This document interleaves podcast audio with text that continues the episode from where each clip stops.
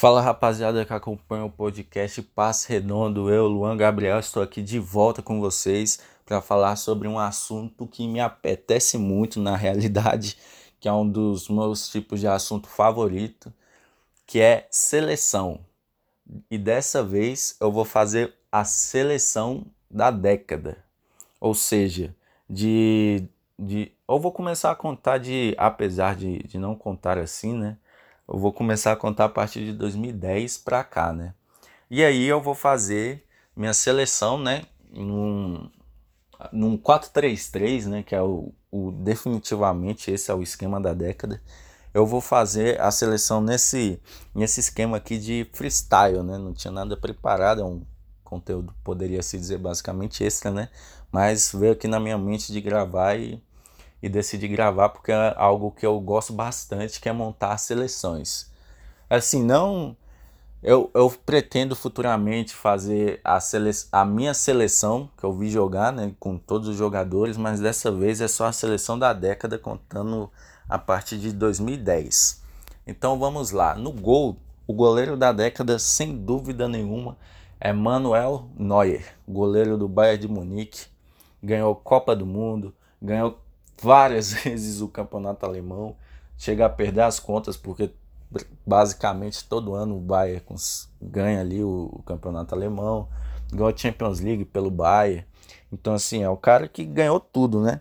E ele, ele reformulou a posição de goleiro. Definitivamente o Neuer é ali top 3 junto com Yashin e Buffon, é, como os, os maiores goleiros da história do futebol, né? Porque assim ele faz parte de uma mudança muito muito grande né, no, no modo de se pensar futebol e no modo de, de como o goleiro é utilizado.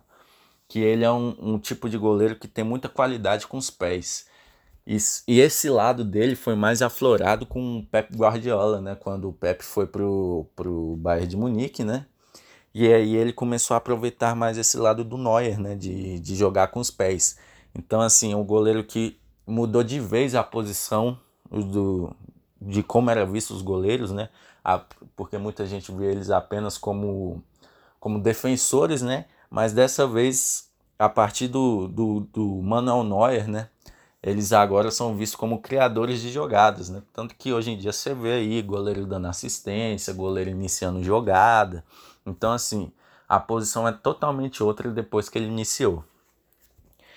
É, na lateral direita, vamos ter Daniel Alves, que ele é disparado, mas disparado mesmo, o maior o melhor lateral direito brasileiro da história, muito na frente de Cafu e também é o melhor lateral direito de, dessa década, né? Multicampeão no Barcelona, campeão na Juventus, campeão no Paris Saint-Germain, não é campeão no São Paulo ainda e também acho que não vai ser porque o time do São Paulo, convenhamos, não ajuda. É, mas assim, é um cara que, que é muito inteligente dentro de campo, tem uma liderança muito grande, é, dá várias assistências de tudo quanto é tipo, na linha de fundo, um pouco mais atrás, dá lançamento. É um cara que além da lateral direita, pode jogar na, na lateral esquerda, já jogou assim algumas vezes mas também pode jogar no meio, né? Jogando de volante, meia, já jogou até de ponta, né? Então, assim, é um cara com todos os recursos, muito habilidoso, muito técnico, bate bem na bola. Então, assim, é um cara que não poderia faltar nessa lista, apesar dele ter uma forte concorrência ali com o Philipp Lahm, né? Que também é outro alemão e ganhou Copa do Mundo e foi campeão de tudo pelo Bayern de Munique. Mas nessa daí levou Daniel Alves.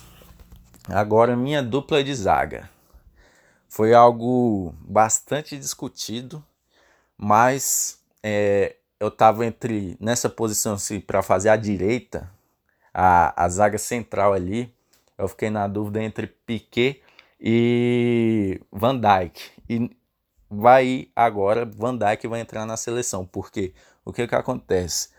O Van Dijk, de fato, ele não tem um auge até então muito duradouro, né? O auge dele começou em 2017, está até agora, né?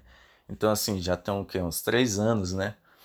E o Piquet tá desde o início da década ganhando títulos pelo Barcelona e tudo mais. O Van Dijk, ele, ele ganhou a Champions League, né? Foi vice-campeão de uma, ganhou outra.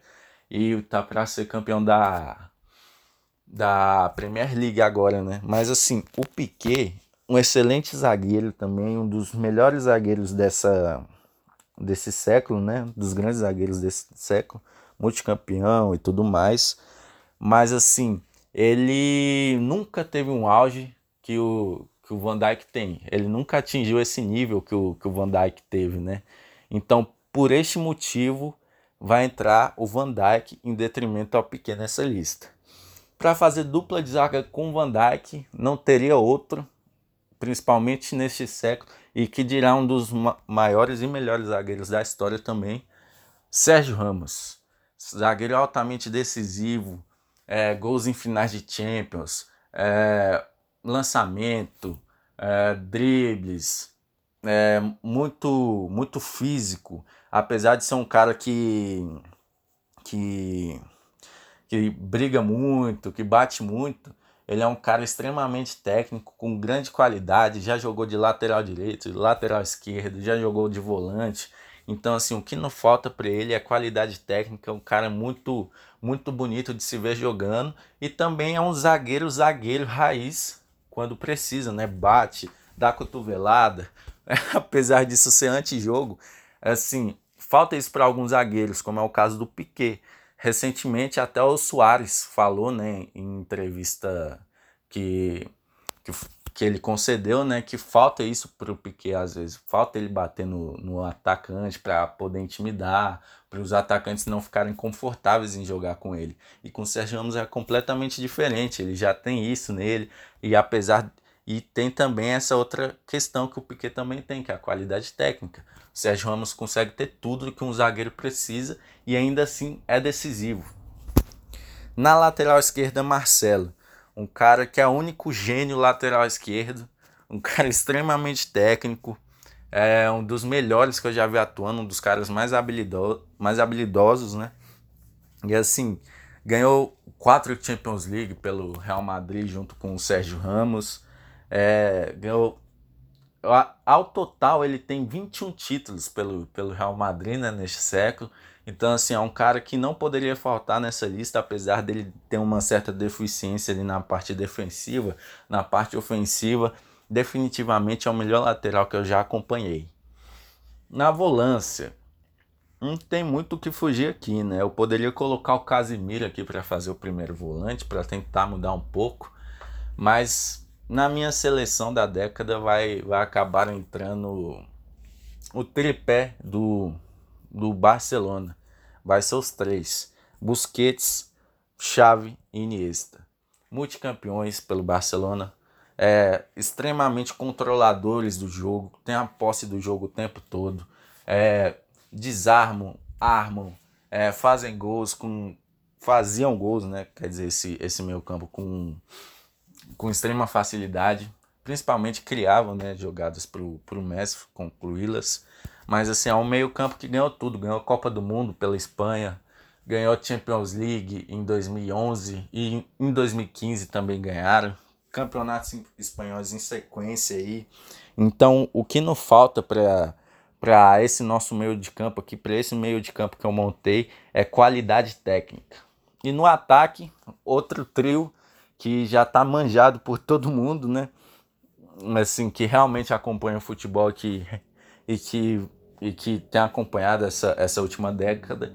O trio que não poderia ser diferente: Messi, Cristiano Ronaldo e Neymar. Messi Cristiano Ronaldo, acho que eu já estou cansado de falar deles aqui nesse no, no passe redondo, né? Já citei eles inúmeras vezes, né? São exemplos de atletas para mim para mim, apesar deles não estarem no. Apesar deles estarem né, no, no top, top 5, top 6 aí de maiores jogadores da história até o momento, eles não são tão reconhecidos como deveriam. Vão ser é, reconhecidos devidamente assim que se aposentarem. A gente vai perceber que o que a gente está acompanhando aqui no, no, no momento na história são basicamente os dois maiores jogadores de todos os tempos. Porque, assim, eu não concordo em ter que comparar épocas. Por exemplo, é, Messi, Messi Cristiano contra Pelé e Maradona, vamos comparar. Já é difícil comparar Pelé com Maradona, imagine você comparar esses dois Messi Cristiano com eles que jogaram há muito tempo atrás. Então assim, para mim, com a evolução do jogo, o jogo é muito melhor hoje em dia, muito mais competitivo. Definitivamente para mim esses dois são os melhores da da história. E assim, do outro lado, o Neymar, que é um cara extremamente talentoso, é, em questão de habilidade, é um dos melhores que eu já vi também, que eu já acompanhei. É um cara com, com todos os recursos possíveis, passe, drible, finalização de direita, de esquerda. É um cara genial. Dos três aí, você poderia dizer que ele é o que mais tem habilidade dos três do, do ataque. Lhe falta outra, outras coisas, né, no, no é, em questão de liderança, de comportamento e tal, mas ele complementa muito bem esses outros dois, né, que já são líderes natos, é, o Messi por, por ser quem é e o Cristiano por ser uma inspiração como profissional. Então, assim, eu acho que esse trio ficaria excelente para essa nossa seleção. E, e é isso, gente. Vou repassar aqui para vocês a nossa seleção, como é que ficou, a minha seleção, né? Como é que ficou. E vocês avaliem ver se concordam aí. No gol, Manuel Neuer. Lateral direita, Daniel Alves. Na zaga, Van Dijk e Sérgio Ramos. Lateral esquerda, Marcelo. No meio, veio o meio campo, o meio campo clássico do Barcelona, que vai ser lembrado para sempre. Busquets, Xavi e Iniesta.